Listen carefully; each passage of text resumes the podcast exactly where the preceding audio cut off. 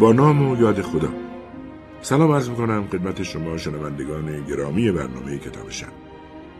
برای شما رمانی از دینو بوتزاتی نویسنده ایتالیایی در نظر گرفته شده با عنوان راز جنگل پیر و ترجمه اثر را بهمن فرزانه به عهده داشته و معصومه خادم نیا آن را برای رادیو تنظیم کرده است. دعوت میکنم شنونده ما باشید. همه میدانند که سرهنگ سباستیانو پروکولو در بهار سال 1925 به دهکده دره فوندو آمده و مستقر شده بود. داییش آنتونیو مورو بخش اعظم مزرعه‌ای را برایش به ارث گذاشته بود. زمینی در جنگل که فقط 10 کیلومتر با دهکده فاصله داشت. در طرف دیگر زمین‌های بسیار وسیع‌تر به فرزند برادر مرده سرهنگ رسیده بود. به بنونوتو، پسر بچه‌ای 12 ساله که مادر هم نداشت و در شبانه روزی خصوصی در همان نزدیکی به سر می‌برد. تا آن موقع دایی بزرگ قیم بنونوتو بود و پس از مرگ او سرهنگ قیم پسر بچه شد. پروکولو تقریباً تا آخر عمر به یک شکل و قیافه بر جای مانده بود. مردی بلند قامت و لاغرندام با سبیل چخماقی سفید. او بسیار نیرومند بود و وقتی از ارتش استفاداد سربازانش نفس راحتی کشیدند. آقای مورو مالک آرام و صلح‌جویی بود. از زمین‌های خود آنطور که باید استفاده نکرده بود. آن جنگل زیباترین جنگل منطقه بود و آن را جنگل پیر می‌نامیدند. پیرترین درختان کاج آن منطقه و شاید سراسر جهان در آن سر به هوا کشیده بودند. در واقع همان جنگل به سرهنگ ارث رسیده بود، با خانه‌ای که قبلاً آقای مورو در آن سکونت داشت. آیوتی مباشر سابق آقای مورو روز ورود سرهنگ پروکولو با ماشین قدیمی برای پیشواز او به ایستگاه قطار رفت. بعدها آیوتی تعریف میکرد در اولین ورود سرهنگ 3 مرتبه عصبانی و دلخور شده بود. بار اول وقتی سر یک پیچ سربالا بنزین اتومبیل تمام شده و ایستاده بود. آیوتی موفق شد دلیل واقعی ایستادن اتومبیل را از سرهنگ پنهان کند و گفت همیشه در آن قسمت جاده ماشین می ایستد چون کهنه است و کشش ندارد. این دروغ باعث شده بود بعدها ماشین را در سربالایی متوقف کند و بیش از 2 کیلومتر پیاده برود تا کسی از دروغش آگاه نشود. عصبانیت جناب سرهنگ برای بار دوم در کنار یک درخت عظیم الجثه پیش آمد. پیاده می رفتند و شنیدند که کسی از آن بالا داد می زند. سرهنگ پروکولو نگاهی به بالا انداخت و روی یکی از آخرین شاخه‌های خشک درخت پرنده‌ای سیاه و درشت دید. آیوتی توضیح داد که آن پرنده یک کلاغزاغی نگهبان است که مروی بیچاره خیلی برایش احترام قائل بود. پرنده وقتی کسی از جاده عبور می‌کرد جیغ و داد سر می‌داد تا اهل خانه با خبر شوند. به همین دلیل به عنوان نگهبان آنجا نگهش داشته بودند. پروکولو بلافاصله اظهار داشت از آن جریان هیچ خوشش نمی‌آید. چطور میتوان به یک پرنده اعتماد کرد؟ دلخور شدن بار سوم هم وقتی بود که به خانه رسیدند. ساختمانی بود کج و کوله و قدیمی و قبل از هر چیز متوجه نشان فلزی بادسنج شد. سرهنگ گفت به نظرش خانه باید تعمیر شود. ویتوره مستخدم آقای مورو از خانه خارج شد و به سرهنگ اعلام کرد که قهوه آماده است. صبح روز بعد 5 مرد از اعضای سازمان جنگلبانی برای بازرسی آمده بودند. رئیس آنها توضیح داد قانون حکم می‌کند این بازرسی‌ها صورت گیرد تا ببینند که مالکان سر خود بوته‌ها را قطع نکرده باشند. پروکولو و آن هیئت به راه افتادند. گفتگوی آغاز شد. سرهنگ از آنها پرسید آیا می‌تواند بعضی از درختان جنگل پیر را قطع کند؟ رئیس هیئت جواب داد از لحاظ قانونی ممنوع نیست. البته باید تا حدی رعایت کرد. آن وقت کسی به نام برناردی پا به میان گذاشت. من امیدوارم سرکار مثل دایی خدا بیامرزتون باشین. این کاجها بسیار کهنسالن و مطمئنم جنابالی چنین خیالی. سرهنگ حرف او را قطع کرد. خودم هم نمیدونم چه خیالی در سر دارم. فکر نمی کنم چیزی باشه که شما را واداره اینطور به من حمله کنی. برناردی جواب داد فقط خواستم به سرکار اخطار کرده باشم که تجاوز به این جنگل عمل شومی خواهد بود. همین و بس. سپس به تنهایی از آنجا دور شد و پا به جنگل پیر گذاشت.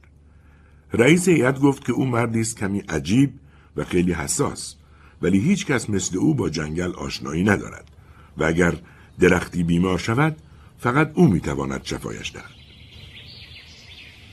به درستی معلوم نیست که واقعه یک روز بعد از ملاقات با هیئت جنگلبانی پیش آمد یا 2 روز بعد از آن. سرهنگ پروکولو بعد از شام رفته بود تا در مقابل خانه کمی گردش کند که جیغ کلاغزاغی به گوش رسید. 20 دقیقه گذشت و از کسی خبری نشد. آن وقت بار دیگر جیغ کلاغزاغی به گوش رسید. سرهنگ 3/4 ساعت منتظر ماند و خبری نشد. عاقبت تصمیم گرفت به خانه برود و بخوابد و به ویتوره گفت مراقب باشد و نگهبانی بدهد. وقتی دراز کشید تا خوابش ببرد، 3 جیغ کلاغ به گوش رسید و باز هم از کسی خبری نشد. وقتی در ساعت 3 برای بار 10 پرنده جیغ کشید، سرهنگ لباس پوشید و تفنگ برداشت. با رسیدن به کنار جنگل، با اینکه مهتاب همه جا را روشن کرده بود، نمیدانست از درخت کلاغ رد شده است یا نه. ولی یک مرتبه جیغ کلاغ درست از بالای سرش بلند شد. سرهنگ کلاغ را دید و شلیک کرد. با محو شدن تنین شلیک فقط جیغ‌های کلاغ به گوش می رسید. تیر به او اصابت کرده بود و روی شاخه بالبال می زد. سرهنگ فریاد زد نذاشتی یه دل راحت بخوابم. 10 مرتبه علامت دادی و از هیچ کس خبری نشد. کلاغزاغی هم فریاد کشید ای نامرد، حالا که منو زخمی کردی بهت نمیگم امشب چه کسی را دیدم. سرهنگ گفت دروغ میگی، تو هیچ کس را ندیدی. کلاغ به زحمت شاخه به شاخه پایین می آمد. سرهنگ متوجه شد قطرات خون از آن بالا می چکند. پرسید به خاطر کی اون دور پشت سرم علامت می دادی؟ کلاغ گفت بی خودی اصرار نکن، بهت نمیگم. پروکولو دید که سر کلاغ به یک طرف خم شد و زیر درخت نقش زمین شد. سرهنگ پرنده را در دستش سبک سنگین کرد و روی زمین گذاشت. اطلاعات دقیقی در دست نیست تا بفهمیم سرهنگ چگونه وجود جنها و باد را کشف کرده بود. بادی که اسمش ماتئو بود. بعضیا معتقدند او زبان پرندگان را بلد بود و آنها راز را برایش فاش کرده بودند. از همین 2 قرن گذشته همه متوجه شده بودند که جنگل پیر با سایر جنگل ها تفاوت دارد. اما چه تفاوتی کسی نمیدانست. یک کشیش در اوایل قرن گذشته در سفر خود به دره تفاوت آن را تشخیص داده بود. در کتابش می نویسد پا به جنگلی گذاشتند که اهالی آن را جنگل پیر می نامند. درختانی دارد بسیار بلند و متوجه شدم تنه درختان مسکن جن است. موجوداتی هستند خوشقلب و به بشر آسیبی نمی رسانند. طی سالها اهالی متوجه شده بودند درختان کاج حالتی غیرعادی دارند. برای همین کسی جرئت نکرده بود آنها را قطع کند. در اینجا باید اضافه کرد که خود ما هم در مورد جن جنگل پیر اطلاع دقیقی نداریم. ظاهراً همانطور که کشیش نوشته بود، جن میتوانست به شکل حیوان یا بشر درآید و از تنه درختان پا بیرون بگذارد.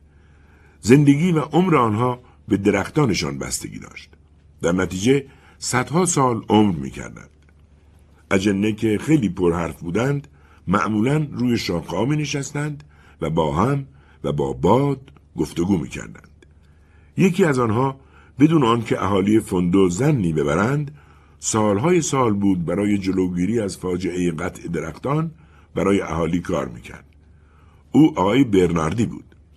در بین بشر زندگی می‌کرد، صرفاً برای اینکه جان برادرانش را نجات دهد. کاری کرده بود تا به عنوان عضو هیئت جنگلبانی انتخابش کنند. سالها سعی کرده بود آقای مورو را ترغیب کند دست از سر جنگل پیر بردارد. همین که با سرهنگ پروکولو آشنا شد و شنید او خیال دارد چند درخت را بیاندازد، دانست که هر گونه سعی و کوشش بیفایده است. آن وقت تنها راه چاره برای نجات رفقایش این بود که دست به دامن ماتئوی باد شود. در اوایل قرن کنونی در دره فوندو باد ماتئو شهرت بسزایی یافته بود. نیروی سهمگین او همه را به وحشت میانداخت. در سال 1904 آن باد سدی را شکسته و نابود کرده بود. وقتی ساختن سد به پایان رسیده بود، یکی از نگهبانان که داشت با یکی از همکارانش از محکم بودن سد صحبت میکرد، ظاهرا گفته بود نه زلزله و نه طوفان نمیتوانند لطمه‌ای به آن بزنند. بازرسی به این نتیجه رسید که ماتئوی باد آن جملات را شنیده و بسیار رنجیده بود. آن وقت با تمام نیروی خود بر آن سد فرود آمد و آن را خرد کرد. آن باد که بسیار از خود راضی بود ترجیح میداد در دهات دره‌ها حکم فرمایی کند تا برود و سرگردان دشت‌های وسیع و اقیانوس‌ها شود، جایی که با بادهای به مراتب نیرومندتر از خودش برخورد میکرد. ماتئو 2 ساعت قبل از غروب آماده میشد و معمولاً در موقعی که هلال ماه بزرگتر میشد به حد اکثر نیروی خود میرسید. پس از طوفان‌هایی که دهات دره را زیر و رو میکرد، ماتئو خسته در دره‌های متروک دراز میکشید و هفته‌ها در آن حوالی میچرخید. در شب‌های بسیار آرام، ماتئو یکی دیگر از امتیازات خود را هم عیان میساخت. موسیقیدان میشد و اینجا و آنجا در جنگل‌ها به وزش در میآمد. از نواختن موسیقی لذت می‌برد. مردم ساعت‌ها به صدای ماتئو گوش می‌کردند که آواز می‌خواند.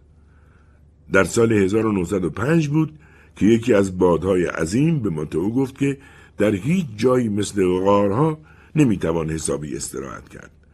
باید مکانی وسیع به دست می آوردند تا بتوانند آزادانه دور خود بچرخند. از آن روز به بعد ماتئو در جستجوی یک غار بزرگ بود، ولی غارهای کوچک پیدا می کرد. عاقبت کلاغزاقی نگهبان به او توصیه‌ای کرد. در بالای جنگل پیر، درست جایی که صخره‌ها آغاز می شدند، سوراخی وجود داشت به اندازه دهانه چاه که از آنجا به غاری راه داشت بسیار وسیع. ماتئو با عجله خودش را به آن محل رساند. دهانه سوراخ را یافت و به زحمت همانطور که خود را باریک کرده بود موفق شد خود را داخل کند. تمام دنباله دم خود را هم به دنبال کشاند. بعد شروع کرد در آن غار وسیع دور خود چرخیدن. احساس رضایت میکرد. صدای رعدی از خود بیرون میداد که از دهانه چاه بیرون میزد. آن وقت اجنه جنگل پیر که تا آن موقع همیشه از ماتئو آسیب دیده بودند، در سکوت همگی از تنه درختان بیرون آمدند و یک تخت سنگ عظیم یافتند و آن را به پیش راندند و روی دهانه آن گذاشتند و بدان نحو باد را در آنجا محبوس کردند. ماتئو به تقلا در آمده بود. سوراخ تنگتر از آن بود که بتواند خوب تقلا کند. تخت سنگ هم بسیار سنگین بود. دیگر از بیرون صدای رعد به گوش نمی رسید. از لای یک شکاف بسیار باریک صوتی به گوش می رسید که خشمناک و مثل زوزه بود. ماتئو پشت سر هم ناسزا می گفت. با گذشت سالها زوزه اندکی فرونش است و دشنام ها خاتمه یافتند. از لای شکاف باریک اکنون فقط صدای ناله به گوش می رسید. ماتئو التماس می کرد کسی بیاید و نجاتش دهد. او وعده میداد که کاملا مطیع و فرمانبردار کسی باشد که نجاتش دهد. معلوم نیست از کجا به گوش سرهنگ پروکولو رسیده بود که برناردی خیال دارد برای جلوگیری از قطع درختان جنگل ماتئوی باد را رها کند و به جان سرهنگ بیاندازد. سرهنگ تصمیم گرفت پیش دستی کند. خودش شخصا به دهکده رفت و با 4 عمله و کلنگ و چکش و فتیله و بارود بازگشت تا ماتئو را نجات دهد. از زیر تخت سنگ صدای ناله می کرد. سرهنگ کارگرها را از آنجا دور کرد تا حرفایش را نشنوند. بعد با عصای خود به تخت سنگ ضربه زد. اون پایین کیه؟ صوتی که از تخت سنگ بیرون می زد بلندتر شد و کلماتی مبهم بر زبان آمد. سرهنگ گفت اگه تو رو از اونجا بیرون بیارم قول میدی اوامر منو اطاعت کنی؟ آن وقت باد زوزه‌ای کشید و با کلماتی بسیار واضح گفت البته که قول میدم. سرهنگ گفت من سرهنگ پروکولو هستم. حالا سوگند یاد کن. صوت واضح‌تر به گوش رسید. قسم میخورم که اگر سرهنگ پروکولو منو از غار بیرون بکشه برای ابد مطیع او خواهم بود و زندگی من تا آخر عمر به زندگی او پیوند زده خواهد شد. آن وقت سرهنگ عمله ها را پیش خواند و گفت که باید تخت سنگ را منفجر کنند. با اولین ضربه باروت تخت سنگ خرد شد. از داخل آن چیزی تنوره میکشید و بعد باد از آن خارج شد. ماتئو به صورت گردبادی از آنجا بیرون زد. سرهنگ فریاد زد: مواظب جنگل من باش. تا وقتی من بهت فرمان ندادم نباید به جنگل آسیبی برسونی. کارگرها حیرت زده نگاهش میکردند. به نظر سرهنگ رسیده بود که باد میخواهد از جنهایی که در آنجا محبوسش کرده بودند انتقام بگیرد. ماتئو جواب داد: جناب سرهنگ، وحشت نکنی. بعد به آسمان تنوره کشید تا پس از حبس 20 ساله کش و قوسی برود. روز 15 ژوئن بود که سرهنگ دستور داد قطع کردن درختانی در جنگل پیر را آغاز کنند. دیگر از جانب ماتئوی باد خطری متوجه او نبود. کارگرها به درخت کاج حنایی رنگی حمله کردند. سرهنگ از خانه خارج شد تا برای سرکشی برود. ماتئو هم همراهیش میکرد. با رسیدن به آن مکان دهانش از حیرت باز ماند. گروهی مرد دور درخت حلقه زده بودند. ماتئو برایش توضیح داد آنها جن هستند و برای حضور در مرگ یکی از رفقایشان آنجا گرد هم آمدند. پروکولو در میان آنها برناردی را دید. همگی آنها مردانی بودند بلند قامت با چشمانی روشن و چهره‌ای ساده و همه کت و شلوار سبز به تن داشتند که بنابر مد یک قرن پیش دوخته شده بود. ظاهراً هیچ یک متوجه ورود سرهنگ نشده بودند. سرهنگ از پشت به آنها نزدیک شد و بی اختیار به کت یکی از آنها دست کشید. از پارچه واقعی درست شده بود و حیله‌ای در کار نبود. کارگران با بی‌اعتنایی کار خود را ادامه می‌دادند. انگار نه انگار عده‌ای آنجا جمع شده بودند. جنی که پایین درخت نشسته بود ساکن همان درختی بود که داشتند قطع می‌کردند. همگی سکوت کرده بودند. فقط صدای اره و شاخه‌هایی به گوش می‌رسید که ماتئو بدون آنکه بخواهد تکان داده بود.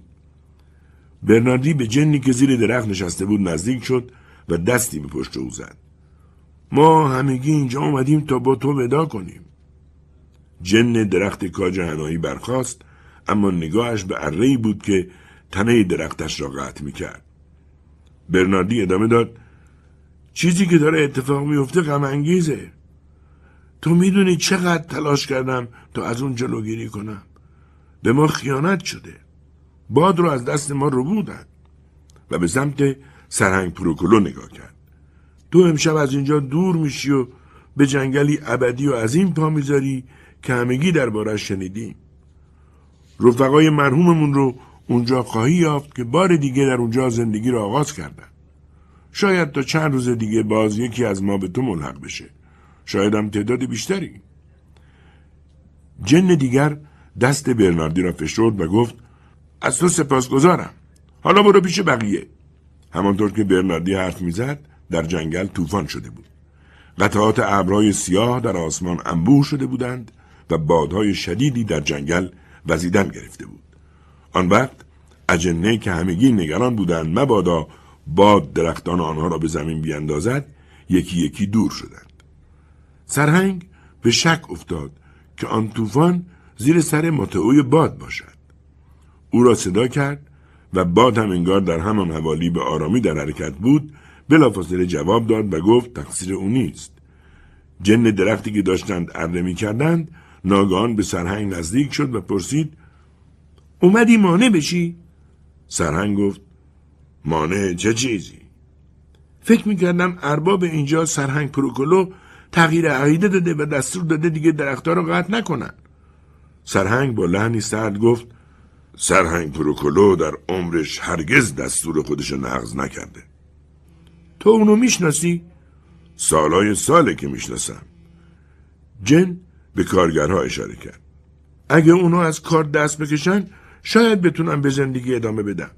سپس ناگهان رو برگرداند. یکی از کارگرها داد زد: جناب سرهنگ مواظب باشین. جن یک مرتبه ناپدید شد و درخت کاج روی زمین سقوط کرد. سرهنگ به سمت خانه رفت. رگبار شدت گرفته بود. ناگهان از پشت درخت مردی ظاهر شد. سرهنگ برناردی را شناخت. برناردی گفت من شما را همراهی میکنم. باید چیزی هم بهتون بگم. دقیقاً معلوم نیست آن دو نفر در گفتگویی که تا سحر انجامید به یکدیگر چه گفتند. سرهنگ برناردی را به اتاق کار خود برده و در و پنجره را هم خوب بسته بود تا مبادا ماتئو از روی کنجکاوی سری به آنجا بزند. چنین به نظر می رسد که پروکولو به برناردی قول داده بود دیگر درختی را از جنگل پیر قطع نکند. شاید مرگ آن جن روی او تأثیر گذاشته بود، ولی بیش از همه حق و زحمه‌ای که برناردی به او عرضه می‌کرد باعث آن تصمیم شده بود. اجنه برای سرهنگ از تنه درختانی که خود به خود به زمین سقوط کرده بودند هیزم جمع می‌کردند و تا لب جاده می‌بردند، جایی که سوار کردن آنها بر عرابه یا کامیون آسان می‌شد.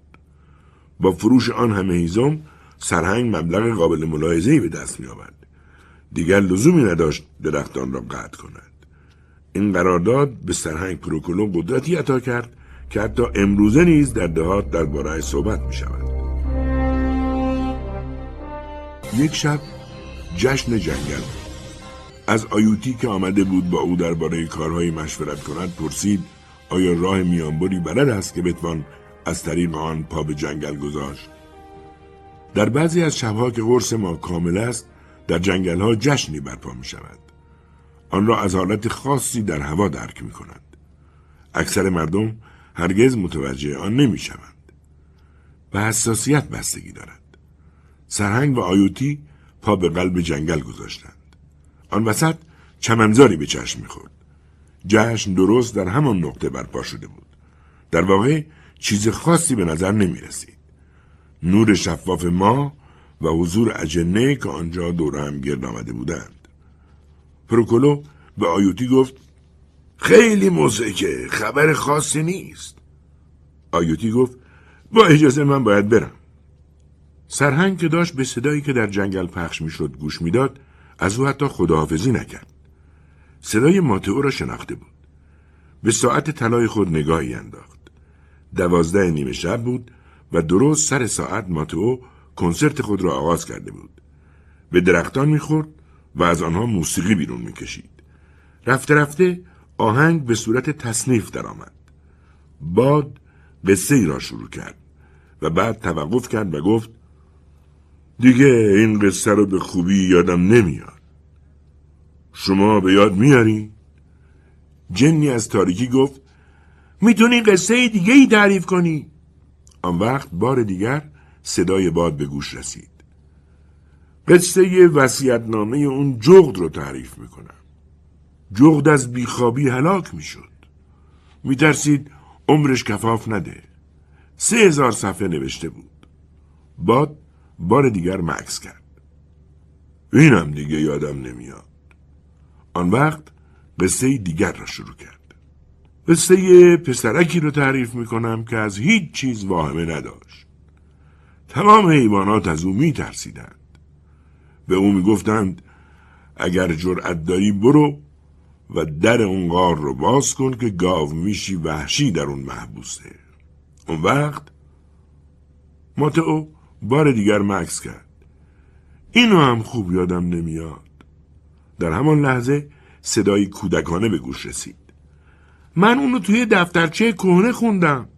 و قصه ماتئو را به آواز ادامه داد. آن وقت پسرک حسابی وحشت کرد. سرهنگ موفق نشد در تاریکی پسر بچه را ببیند. ماتئوی باد سرحال آمده بود و با پسر هم نوا شده بود.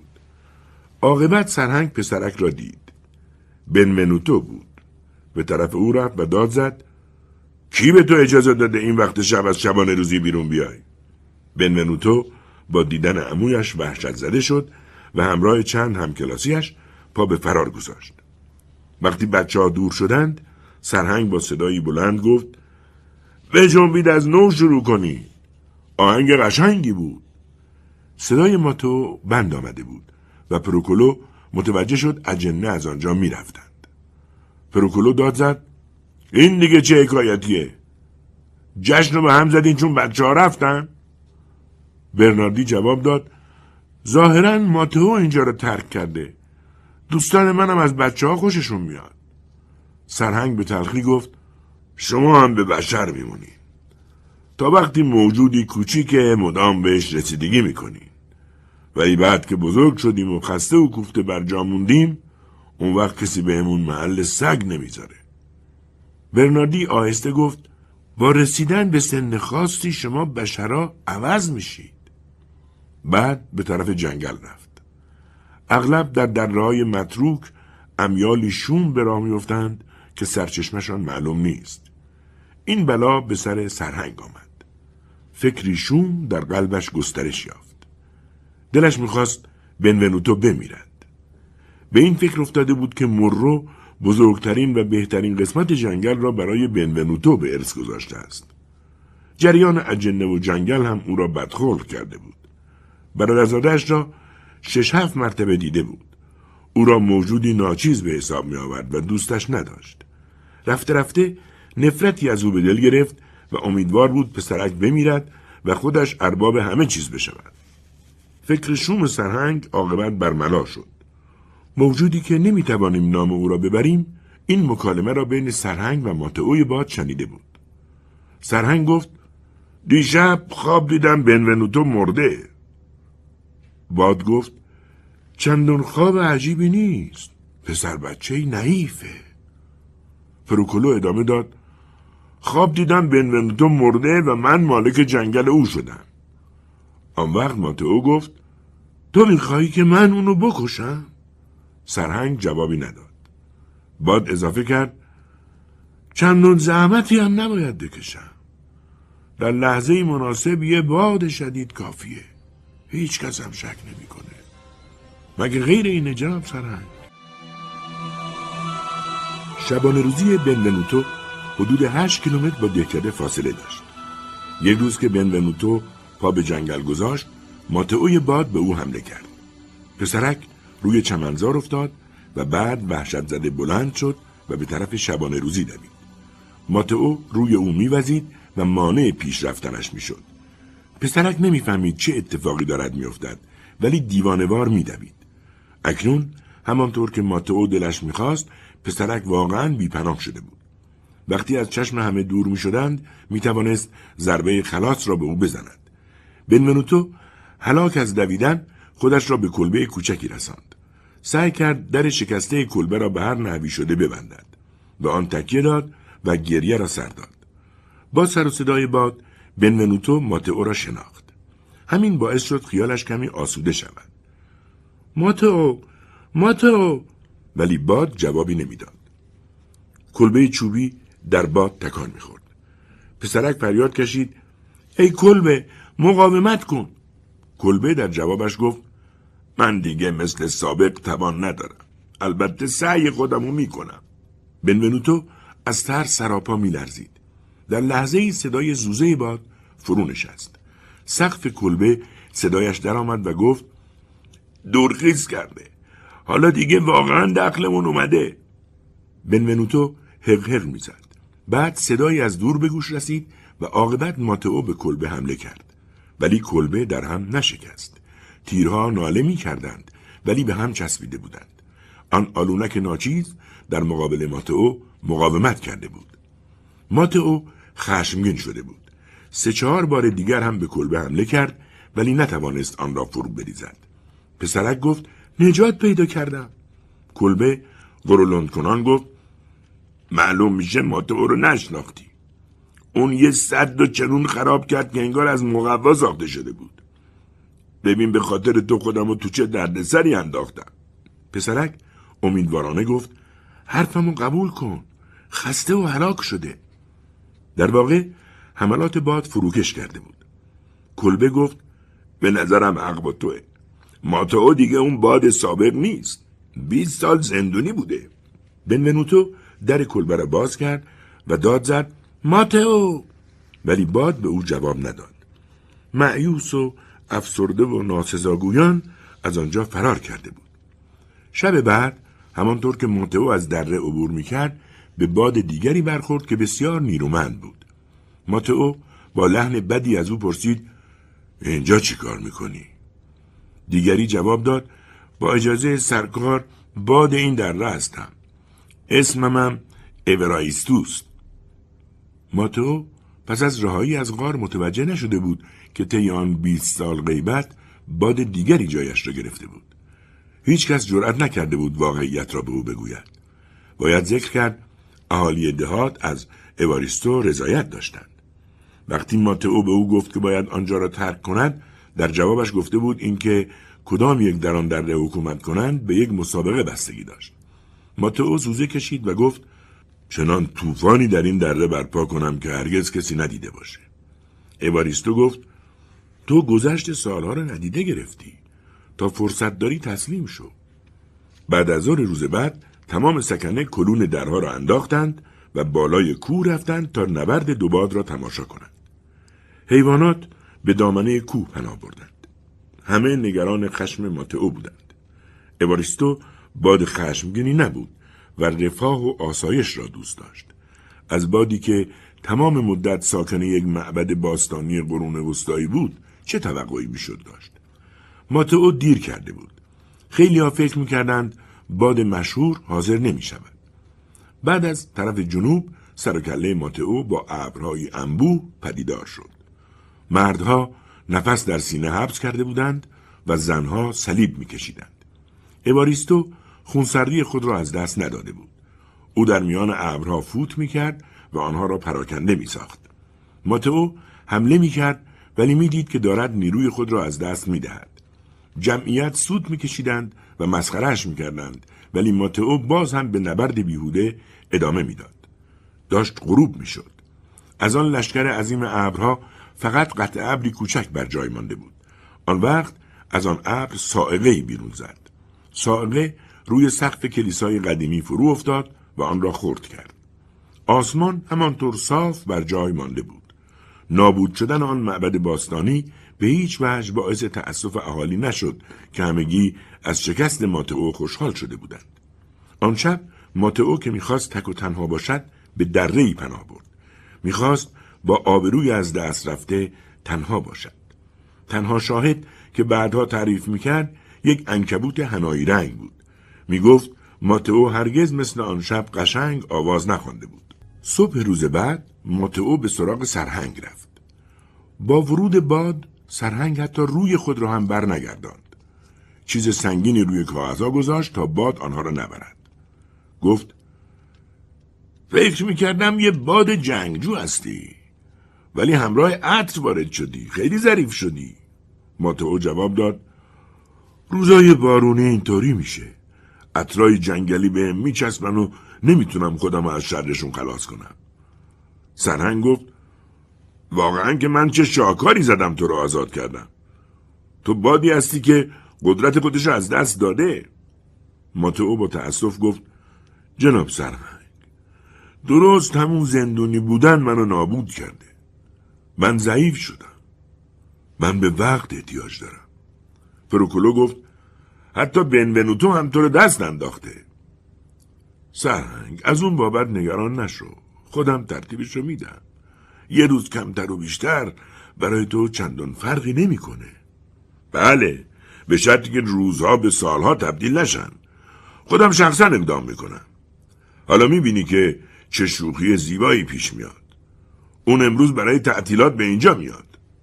درست در همان لحظه، همانطور که در بعضی قصه‌های قدیمی پیش میآید، در اتاق باز شد و بنونوتو چمدان به دست ظاهر شد. پرسید با کی حرف میزنی؟ سرهنگ گفت با ماتئوی باد. تو که اونو میشناسی.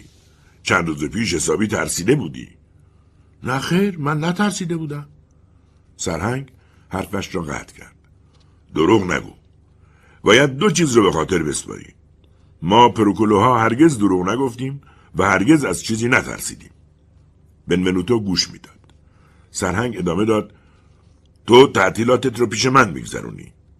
ویتوره به اتاقت میبردت. یادت نره که باید درس بخونی.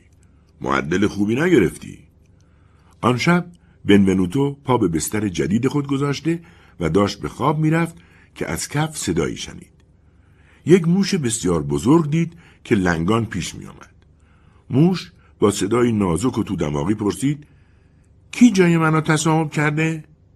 بنونوتو ترسید و جواب نداد. او پیرترین موش خانه بود. گفت که سرهنگ پروکولو شخصاً به او اجازه داده در شب‌های طوفانی در آن تشک بخوابد.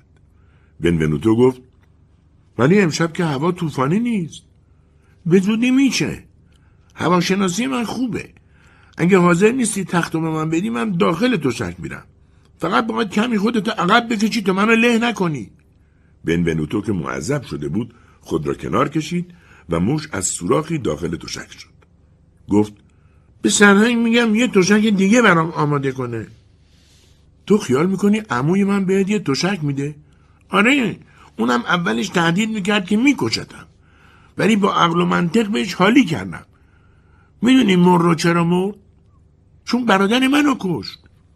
کشتن موش نکبت میاره. سرهنگم خیلی تحت تاثیر قرار گرفت.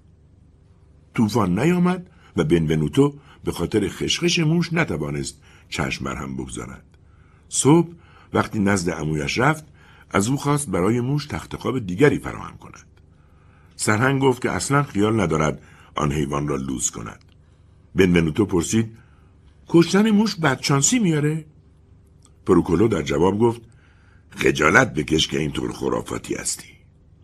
شب هنگام وقتی بنونوتو پا به بستر گذاشت، یک لنگ کفش در دست گرفت. وقتی موش آمد، با تمام نیرو کفش را به سوی او پرت کرد. موش نمرد. داد میزد: ای نامرد، یه روز پشیمون میشی، به پام صدمه زدی. بعد در گوشه تاریک فرو رفت. و اینچنین به ماجرای کذایی میرسیم که در اوایل ژوئیه 1925 رخ داد. سرهنگ پسر بچه را به جنگل برد تا او را سر به نیست کند. به برناردی هم دستور داده بود جمع‌آوری هیزم را در جنگل متوقف کند. تمام اجنه باید در تنه درختان خود فرو می رفتند. بدان نحو هیچ کس نمی توانست به بنونوتو کمک کند. به پسرک گفت باید به جنگل بروند و در آنجا بعضی نقاط را اندازه گیری کند. بنونوتو شهامت نیافت دعوت عمویش را رد کند. سرهنگ به ویتوره گفت ساندویچ برایشان درست کند. در ابتدای جنگل پیر توده‌های هیزم دیدند. اجنه هر روز کار خود را مرتب انجام میدادند. در دل جنگل پیر پیش می رفتند. به طرف منطقه وحشی و انبوه، تنه درختان عظیمتر و سیاهتر به نظر می رسیدند. بعد از 3 ساعت راهپیمایی به بالای تپه کوتاهی رسیدند که از بالای آن می شد جنگل را به چشم دید. سرهنگ از جیب خود یک نوار پهن بیرون کشید و به بنونوتو گفت: سر این روبانو بگیر و اونو آویزون کن. من میرم پایین، اونجا روی دامنه دیگه فاصله رو اندازه بگیرم و بعد بهت ملحق میشن. این را گفت و با عجله از تپه پایین رفت. در 20 دقیقه به دشتی رسید که قبلا به برادرزاده‌اش نشان داده بود. نمیتوانست بنونوتو را ببیند. همه جا در تاریکی فرو رفته بود. به دقت به پیرامون خود نگاه کرد و در جهت مخالف پیش رفت. بنونوتو را به حال خود رها کرد. پس از کمی پیاده‌روی مجبور شد قطب‌نما را از جیبش بیرون بکشد تا راه را پیدا کند، ولی قطب‌نما از دستش در رفت و روی تخت سنگی خرد شد. سرهنگ بی اختیار ناسزا بر زبان آورد. بلند شد و با تردید به اطراف نگاه کرد، اما همه چیز آرام بود. سرهنگ راه خود را در جنگل گم کرده بود. ابتدا چندان نگران نشد، ولی رفته رفته روز به پایان می رسید و جنگل تاریک‌تر می شد. شروع کرد به صدا کردن ماتئو، ولی از باد خبری نشد. بعد چند بار برناردی را صدا زد. باز هم جوابی دریافت نکرد. پروکولو در میان جنگلی انبوه یکه و تنها بر جای مانده بود. درست همانطور که بنونوتو تنها مانده بود. سرهنگ زیر یک درخت کاج نشست و به خواب فرو رفت. وقتی سرهنگ بیدار شد، شب هم داشت به پایان می رسید. پروکولو بلافاصله متوجه زمزمه‌ای عجیب شد که در جنگل پیش می رفت. صدای یک باد معمولی بود که می گفت: بله، ظاهراً اون پسرک بیچاره رو اینجا تک و تنها رها کردند. همانطور پشت سر هم تکرار می کرد. سرهنگ تکانی خورد و سعی کرد بفهمد خورشید از کدام سمت طلوع می کند. ولی از میان شاخه ها فقط تکه‌ای کوچک از آسمان پیدا بود. خسته به راه افتاد. پس از 1 ساعت خود را مقابل بنونوتو یافت که روی زمین خوابیده بود. پسرک بیدار شد و گفت اومدی؟ سرهنگ گفت میبینی که اومدم. لحن مرددی داشت. اضافه کرد گودنما شکست و راه و گم کردن. هر دو با هم به راه افتادند. پروکولو متوجه شد صدای باد می آید. بله، اونو تو جنگل رها کردن. سرهنگ آشفته بود. گامی ایستاد و ماتئو و برناردی را صدا می کرد. ولی هر دو به سفارش خود او خود را نشان نمی دادند. عاقبت یک کلاغزاغی جواب داد تو سرهنگ پروکولو هستی؟ سرهنگ با بدخلقی جواب داد بله خودم هستم، چی میخوای؟ درباره تو خیلی چیزا شنیدم. دارم به دیدن برادرم میرم که قراول خونه توه. سالهاست ندیدمش. سفری طولانی بود. من و پدر و مادرم تو اسپانیا زندگی میکنیم. سرهنگ گفت تو که اون بالا هستی خونه منو میبینی؟ خونه بزرگی وسط چمنزار میبینم. از کدوم جهت میبینی؟ فهمیدم. میخوای راه بهت نشون بدم. گم شدن اینجا خیلی راحته. اغلب پسر بچه هایی را اینجا رها میکنن تا از گشنگی بمیرن. سرهنگ که زیر چشمی بنونوتو را زیر نظر داشت با لحنی خشن گفت منظورت چیه؟ منظور خاصی نداشتم. اینا رو به گوشم رسوندن. به این شکل کلاغ از درختی به درخت دیگر پرید و به سمت خانه راه افتاد. عاقبت سرهنگ راهی را که به خانه اش منتهی میشد شناخت.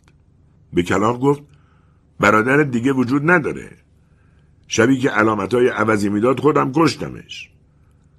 کلاغ که نفس نفس میزد گفت من از راه دور اومدم. 3 ساله ندیدمش. حالا مجبورم برگردم. سرهنگ گفت اگه بخوای میتونی تو خونه من نگهبانی بدی. کلاغ پروازکنان دور شد. همان شب از میان سکوت صدای کلاغ به گوش رسید که در آنجا نگهبانی میداد.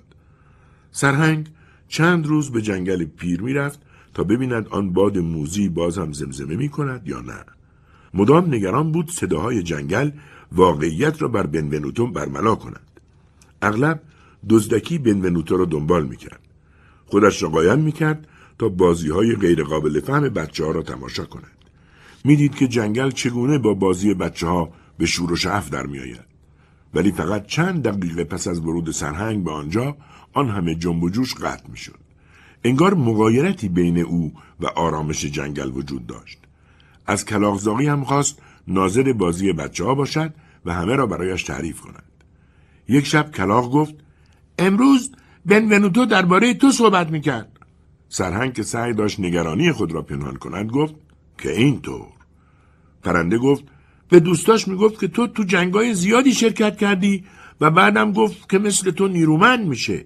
میگفت در خانواده شما همه در طفولیت نحیف و لاغر مردنی هستن و بعد که بزرگ شدن قوی میشن. کلاغ ادامه داد دوستاش دستش انداختن و میگفتن که تو هرگز به جنگ نرفتی. اون وقت بنونوتو یه مشت فوش تحویلشون داد و سردسته پسرها مشتی به چونه اون زد. سرهنگ گفت گرم شده. هوا شرجی شده. ایواریستوی باد آمده بود تا روزنامه اخبار را در جنگل پیر پخش کند. چند روزی میشد که این سرویس را افتتاح کرده بود. ایواریستو از طریق بادهای فرعی دره‌های مجاور که همگی در خدمتش بودند، اخبار مهم منطقه را جمع‌آوری می‌کرد و به اطراف جار می‌زد. ایواریستو آغاز کرد.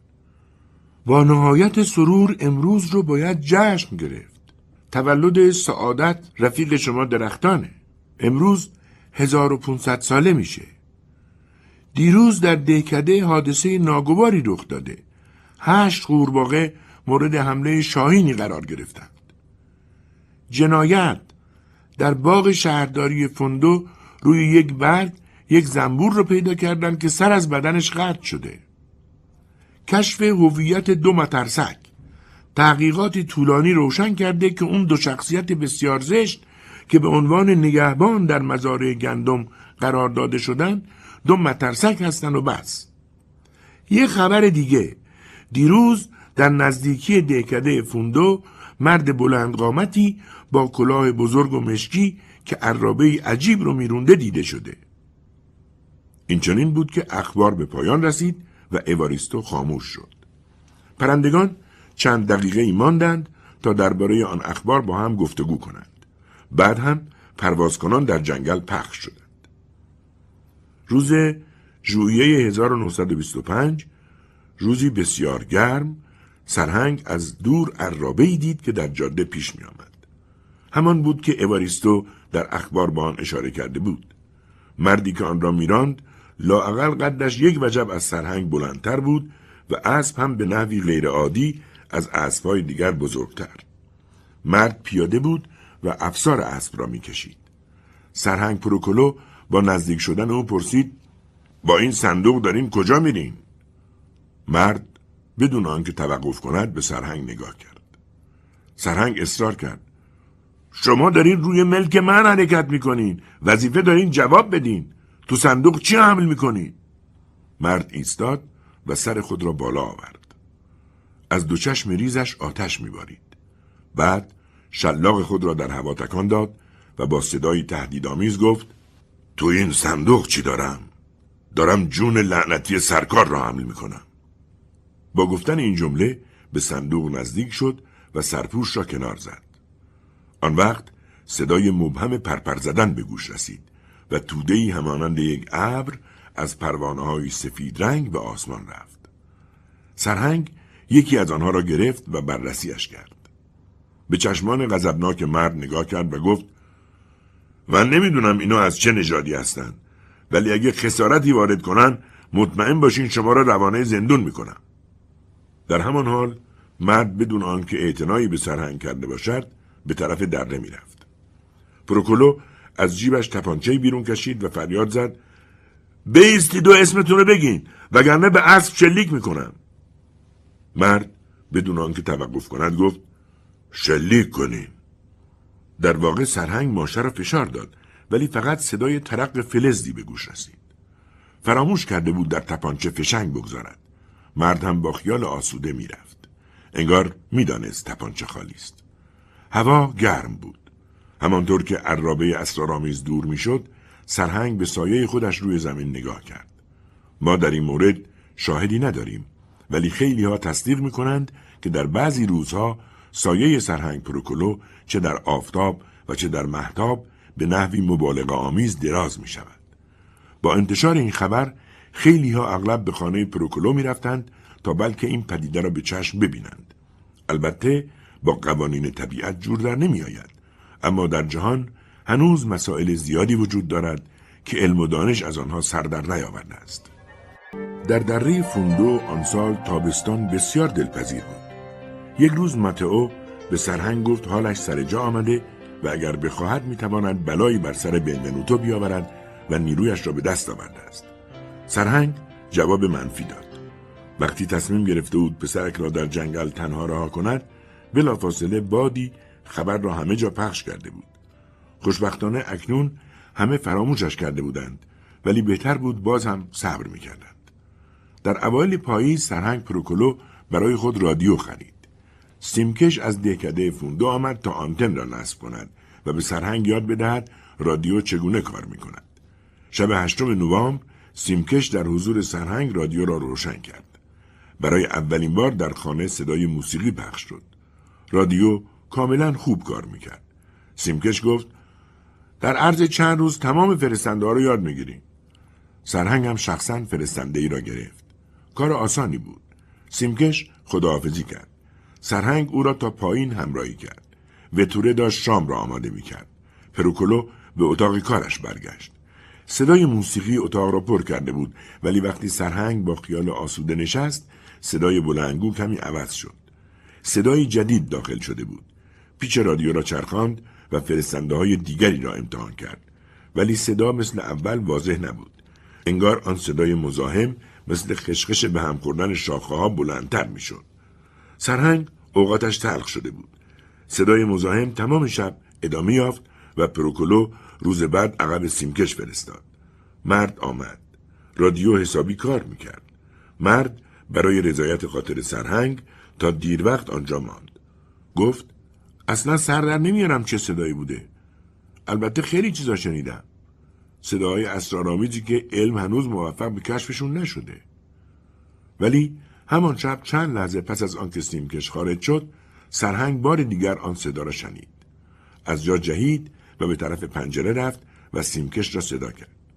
همین که مرد پا به اتاق گذاشت، بدون آنکه به رادیو دست زده باشد، صدای مزاحم بند آمد. پروکولو خجالت زده گفت: نمیدونم چی بگم، ولی باور کنین همین که شما از اینجا خارج شدین، اون صدا مثل دیروز به گوش رسید. سیمکش کمی گیج نگاهش کرد و خندید. اینطور مسائل پیش میاد. یادم میاد در جنگ یه بار همراه گروهان خودم به ویلای بزرگ رفتیم. هر کدوم به اتاق جداگونه‌ای رفتیم. تازه خوابم برده بود که گروهان بیدارم کرد و با حالتی عصبی گفت صداهایی به گوشم میرسه. من رفتم اونجا، ولی همه جا در سکوت فرو رفته بود. به اتاق خودم برگشتم، ولی چند دقیقه بعد دوباره گروبان اومد و گفت که من از خودم در نمیارم، بازم اون صداها رو شنیدم. به اتاقش رفتم و بازم سکوت. گروبان جوانکی شجاع بود و بیدلیل وحشت زده نمیشد. سرهنگ که عصبانی شده بود گفت نمیفهمم، چه ربطی به قضیه من داره؟ خیال کردین من اون صدا رو تو خواب شنیدم؟ سیمکش پرسید چه نوع صداییه؟ چی میشنوین؟ پروکولو جواب داد توضیحش آسون نیست. صدایی مثل رعد. مجسم کنین مثل باد شدید تو جنگل. سیمکش سرش را تکان داد. من که چیزی سردر نمیارم.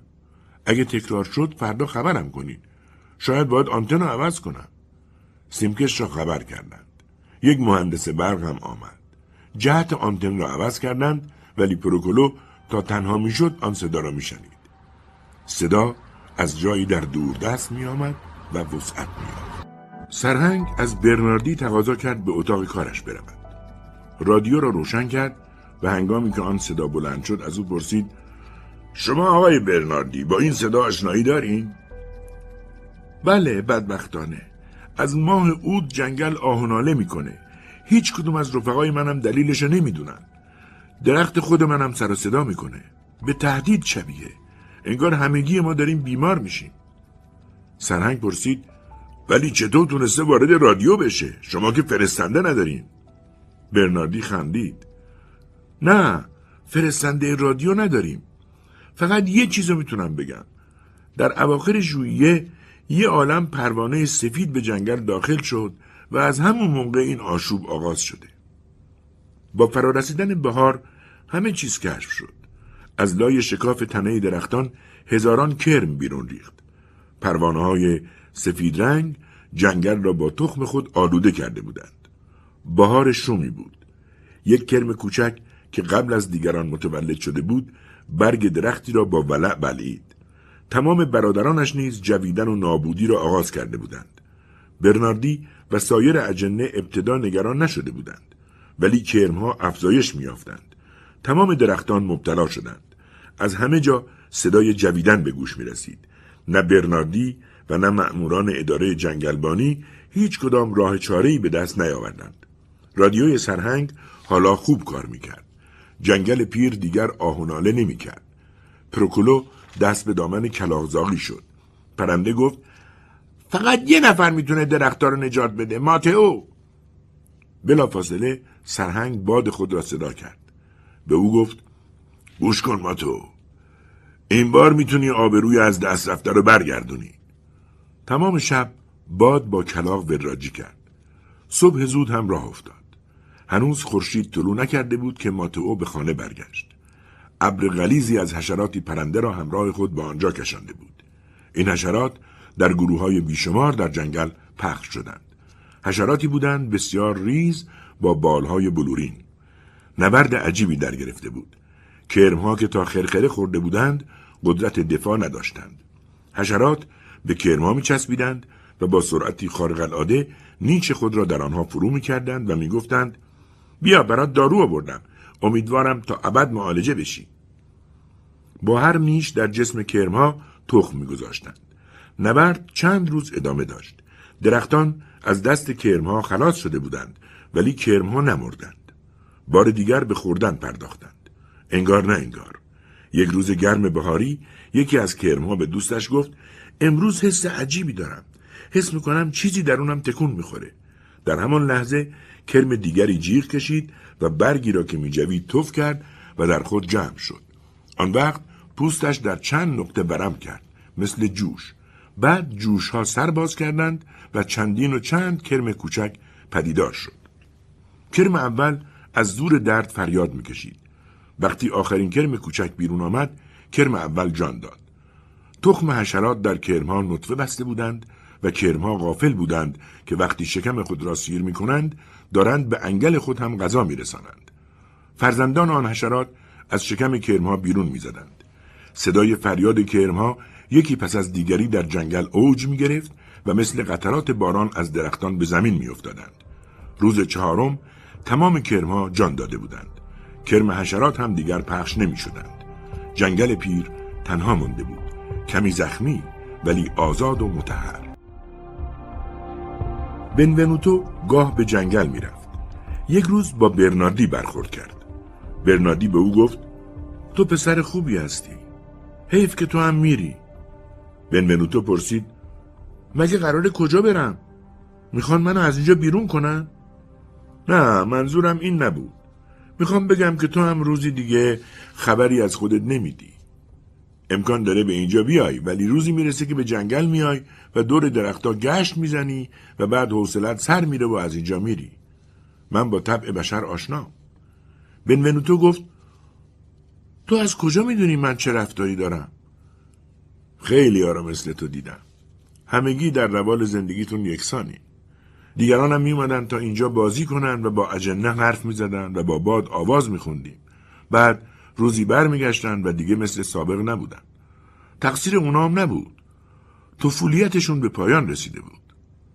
آن سال بین دوستان بنونوتو و گروهی دیگر از پسر بچه ها نبردی آغاز شده بود. جنگل محیطی شده بود ماجراجویانه.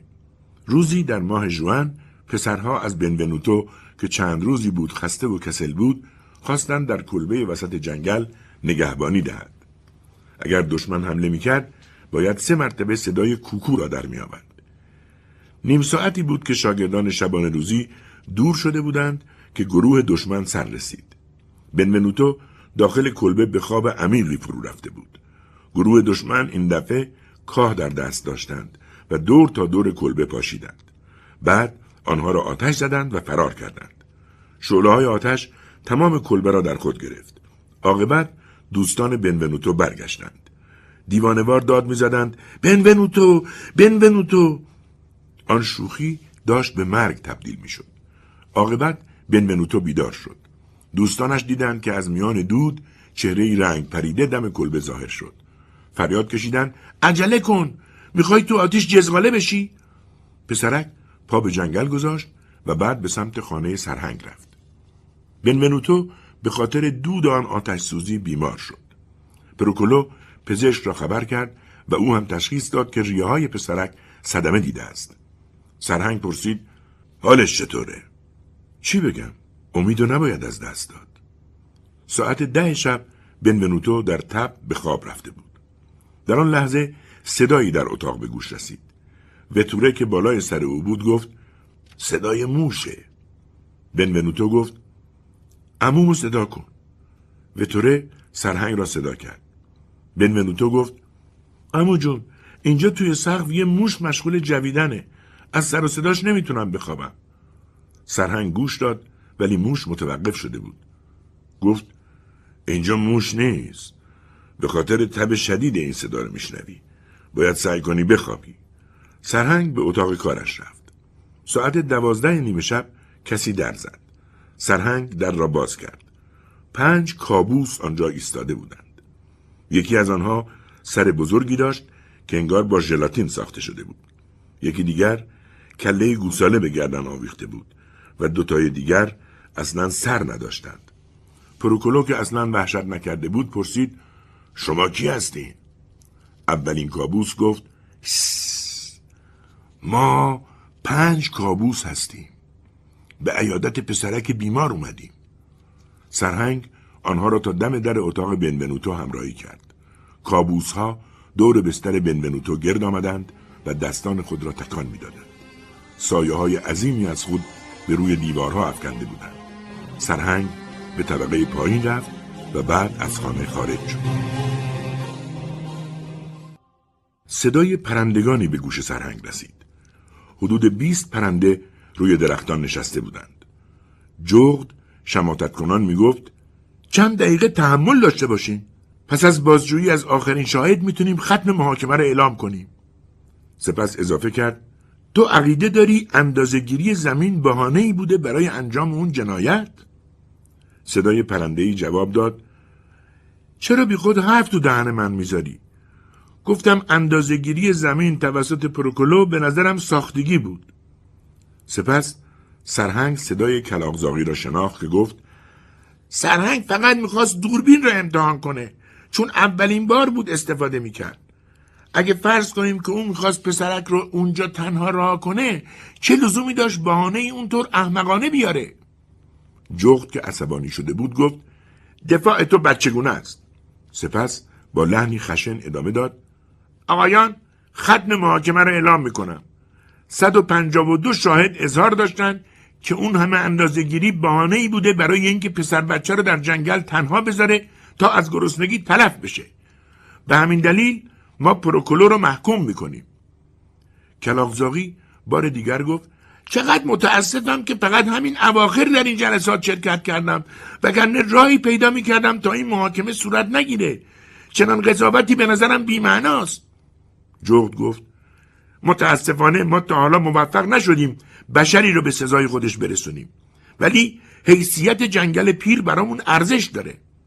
بعد با لحنی سوگوارانه اضافه کرد به هر حال نتیجه محاکمه مستقیم یا غیر مستقیم به گوش پروکولو میرسه. بعید نیست الان پشت یکی از این درخت‌ها مخفی شده باشه حرفای ما رو شنیده باشه ولی برای ما مهم نیست. آقایان ختم جلسه. در ظلمت شب صدای پرپر زدن پرندگان به گوش رسید. آن وقت پروکولو هم به سمت خانه اش رفت. با رسیدن به خانه یک راست به اتاق کارش رفت. آن وقت یک نفر از پشت سر او صدایش کرد. پروکولو، جناب سرهنگ. سرهنگ یکه خورد. سایه اش را دید که تا تاق بالا رفته بود. سایه گفت سرهنگ جان، من از طفولیت همراه تو بودم و لحظه‌ای ترکت نکردم. ولی حالا باید از اینجا برم چون تو آبروی خودتو بردی. سرهنگ از جا پرید. آبرو؟ شاید داری به محاکمه جنگل اشاره میکنی. یعنی اون نمایش جدی گرفتی؟ سایه گفت این که به جای بشر پرندگان تو رو محاکمه کردن برای ما سایه ها یکسانه. با این چیزا نمیشه شوخی کرد. 56 ساله که من و تو کنار هم بودیم ولی دیگه به پایان رسیده. من به سربازخونه برمیگردم و قشون خودمون رو پیدا میکنم. باور کن از ترک کردنت متاسفم ولی تقصیر خودته. سرهنگ گفت بس کن. اگه میخوای بری برو ولی مزاحمم نشو. سایه او را ترک کرد و نور چنان از جسم سرهنگ میگذشت که انگار از بلور ساخته شده است. ناگهان سرهنگ با چهره‌ای سفید چون میت به اتاق بنونوتو رفت. نگاهش تغییر کرده بود. دیگر سرهنگ یک ماه قبل نبود. حتی سرهنگی نبود که ساعتی قبل پا به چمنزار گذاشته بود. با حرکتی خشمگین رو به کابوس ها گفت برین گورتون رو گم کنین. از اینجا برین. کابوس ها بی صدا خارج شدند. پروکولو چند لحظه ماند بعد صدای موش به گوش رسید که داشت چیزی را می جوید. سرهنگ دوان دوان خودش را به انباری رساند و یک چکش برداشت. در را بست و با نور چراغ قوه کف زمین می گشت. موش چلاق آنجا بود. با دیدن سرهنگ گفت به زودی تیرک اره میشه و میفته. درست وسط تخت خواب سقوط میکنه. رو سر پسرک. صدای نفس زدن سرهنگ به گوش میرسید. با صدایی خشمگین گفت این بازی جهنمی بسه. پسرک اون پایین در حال احتضاره. الان تو رو میکشم. باید به این داستان خاتمه بدم. موش از سوراخ بیرون زد و با لکنت گفت بنی تو بودی که منو مأمور کردی. سرهنگ چکش را روی سر موش برود آورد. جمجمه موش مثل گردو خورد شد. حال بنونوتو وخیم شد. پزشک که دوباره آمده بود گفت که از علم پزشکی کاری ساخته نیست. ناگهان پروکولو فکری به سرش زد. دیر وقت شب با چراغ قوه پا به جنگل پیر گذاشت. برناردی در مقابلش ظاهر شد و پرسید: داشتی دنبال من میگشتی؟ سرهنگ جواب داد: بنونوتو در حال احتضاره. فکر کردم شاید شما اجنه علاجی داشته باشین. برناردی جواب داد: بستگی داره. بشر میمیره چون باید بمیره. ولی اون فقط یه پسر بچه است. میتونیم امتحان کنیم. پس به خاطر خدا امتحان کنیم. در عوض به ما چی میدی؟ ما میخوایم دست از سرمون برداری و حتی یه شاخه هم از ما جدا نکنی و از هیزم جمع کردن منصرف بشی. در این صورت جنگل به چه درد من میخوره؟ نباید از این همه درخت استفاده کنم؟ برناردی گفت: این تو هستی که از ما تقاضا داری. سرهنگ دست خود را به سمت برناردی پیش برد. قول شرف میدم. بعد هم با سری خمیده به خانه رفت. واقعی بودن این داستان ثابت شده است، اما اینکه اجنه چه کردند تا بنونوتو شفا یابد همچنان جزو اسرار است. وقتی بنونوتو هنوز بیمار بود، وانتی آمد و آخرین هیزم هایی که اجنه جمع کرده بودند برد. از آن روز به بعد اقتدار سرهنگ پروکولو به روی اجنه جنگل خاتمه یافت. در اوایل زمستان همه ارباب جنگل پیر را فراموش کرده بودند. محیط جنگل عوض شده بود، نه به خاطر اینکه دیگر اجنه را به صورت بشر یا حیوان نمیدیدی، نه به خاطر اینکه برناردی مفقود شده بود، بلکه چون عنصری نامعلوم از آنجا محو شده بود. سرهنگ میدید که هیچ چیز دیگر مثل سابق به او تعلق ندارد. گاه اطراف را وارسی میکرد و داد میزد: برناردی! برناردی! دلش میخواست لااقل با او صحبت بکند و بفهمد اجنه چطور ناپدید شدند، ولی کسی به او جواب نمیداد. زمستان 1926 فرا رسید.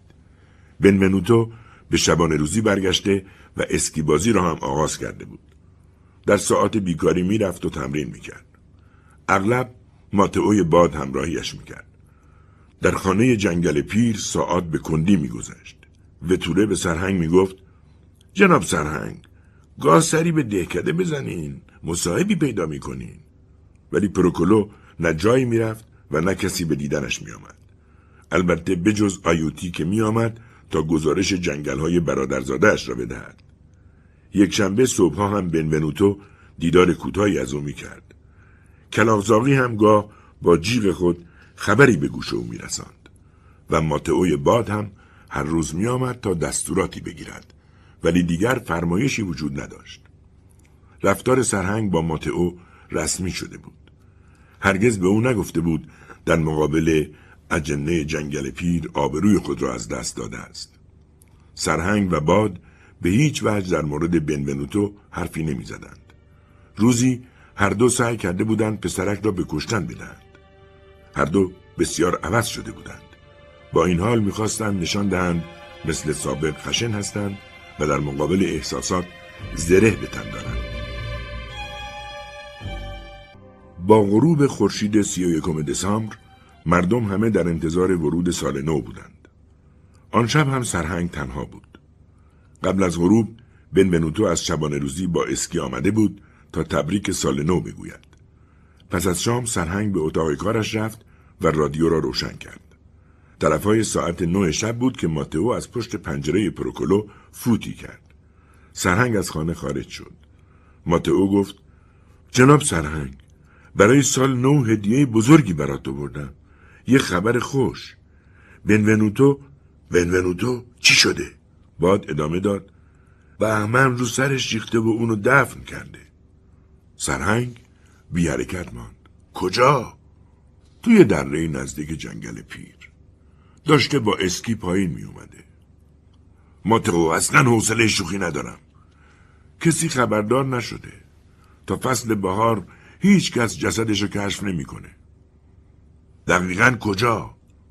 ماتئو گفت: بالای دره. امیدوارم خوشحال شده باشی. سرهنگ منتظر ماند تا ماتئو دور شود. آن وقت به انبار رفت و یک بیل برداشت و در تاریکی از خانه خارج شد. برف انبوه بود و سرهنگ به آرامی قدم برمی داشت. از دور غیر ممکن بود کسی او را بشناسد.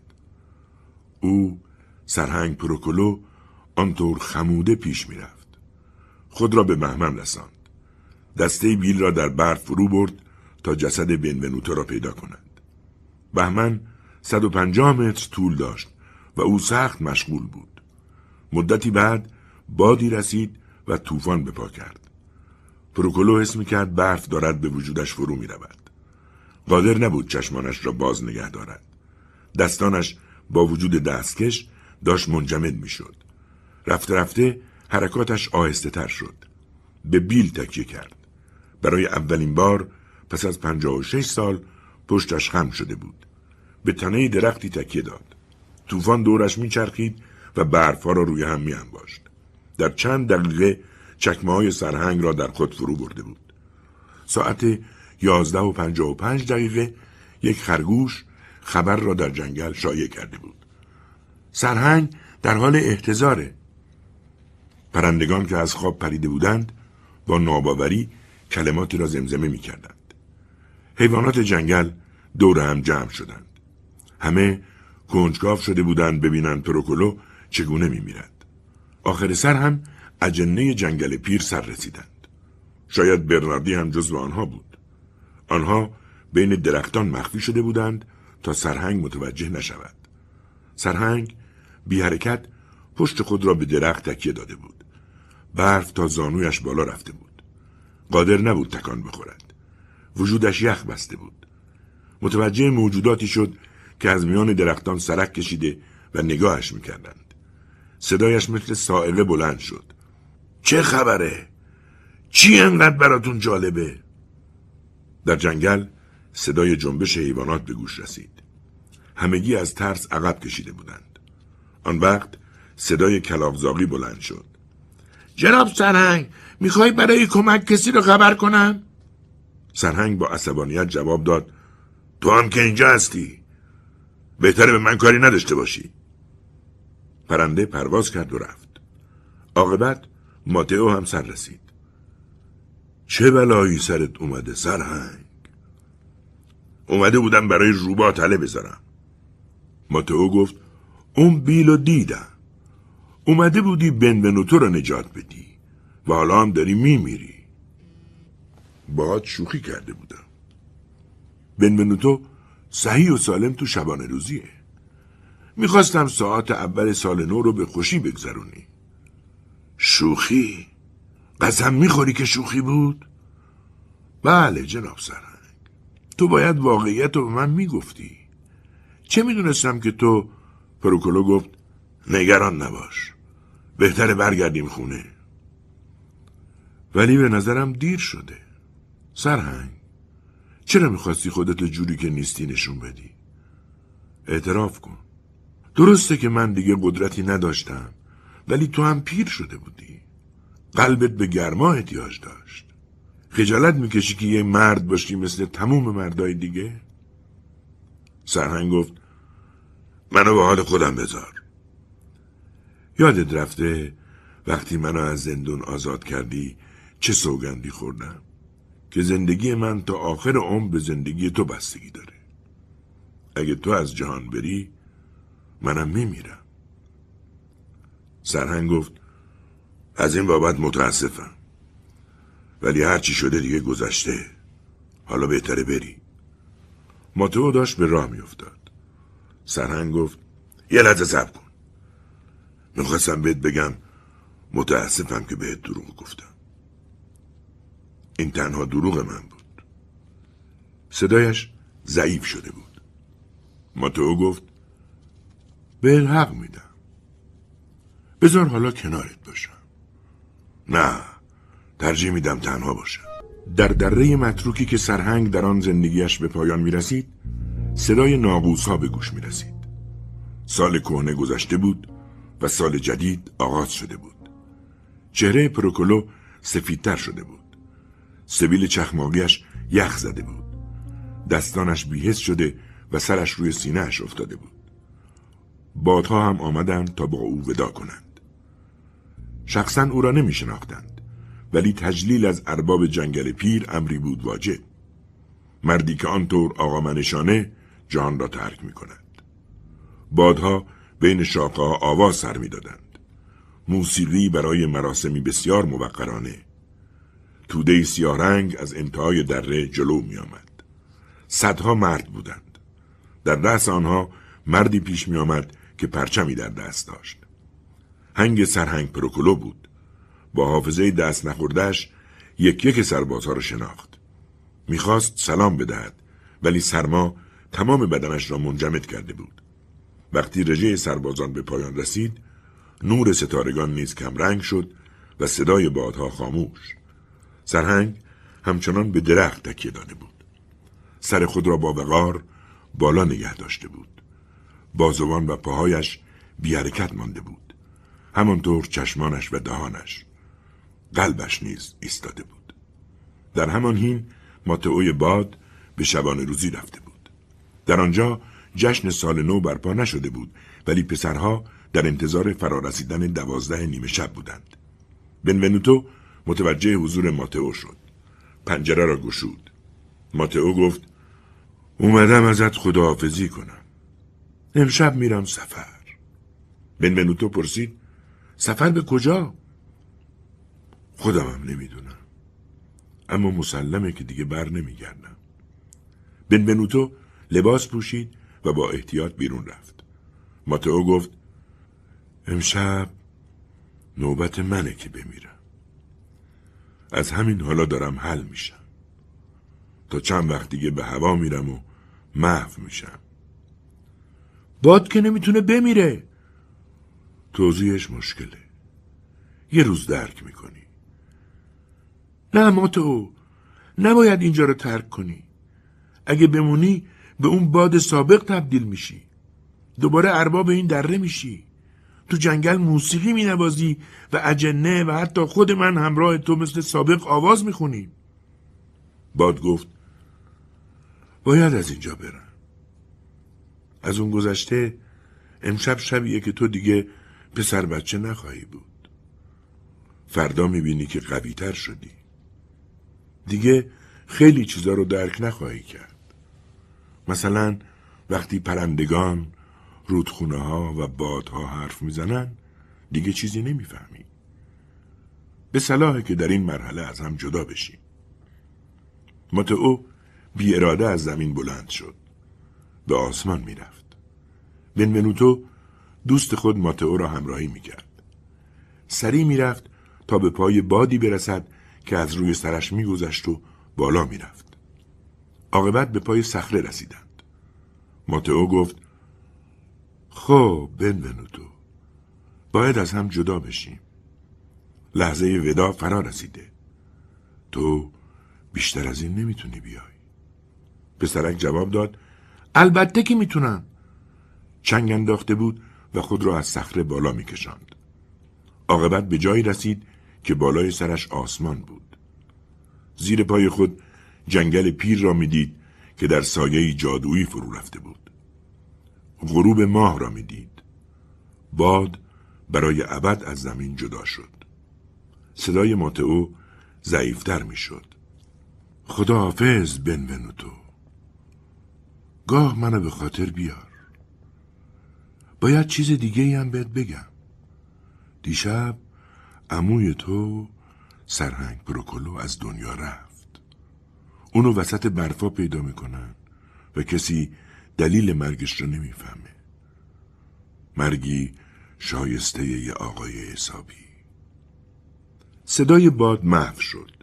بنونوتو کلاهش را برداشت و آن را در طلوع خورشید تکان داد تا وقتی که همه جا در سکوتی مطلق فرو رفت.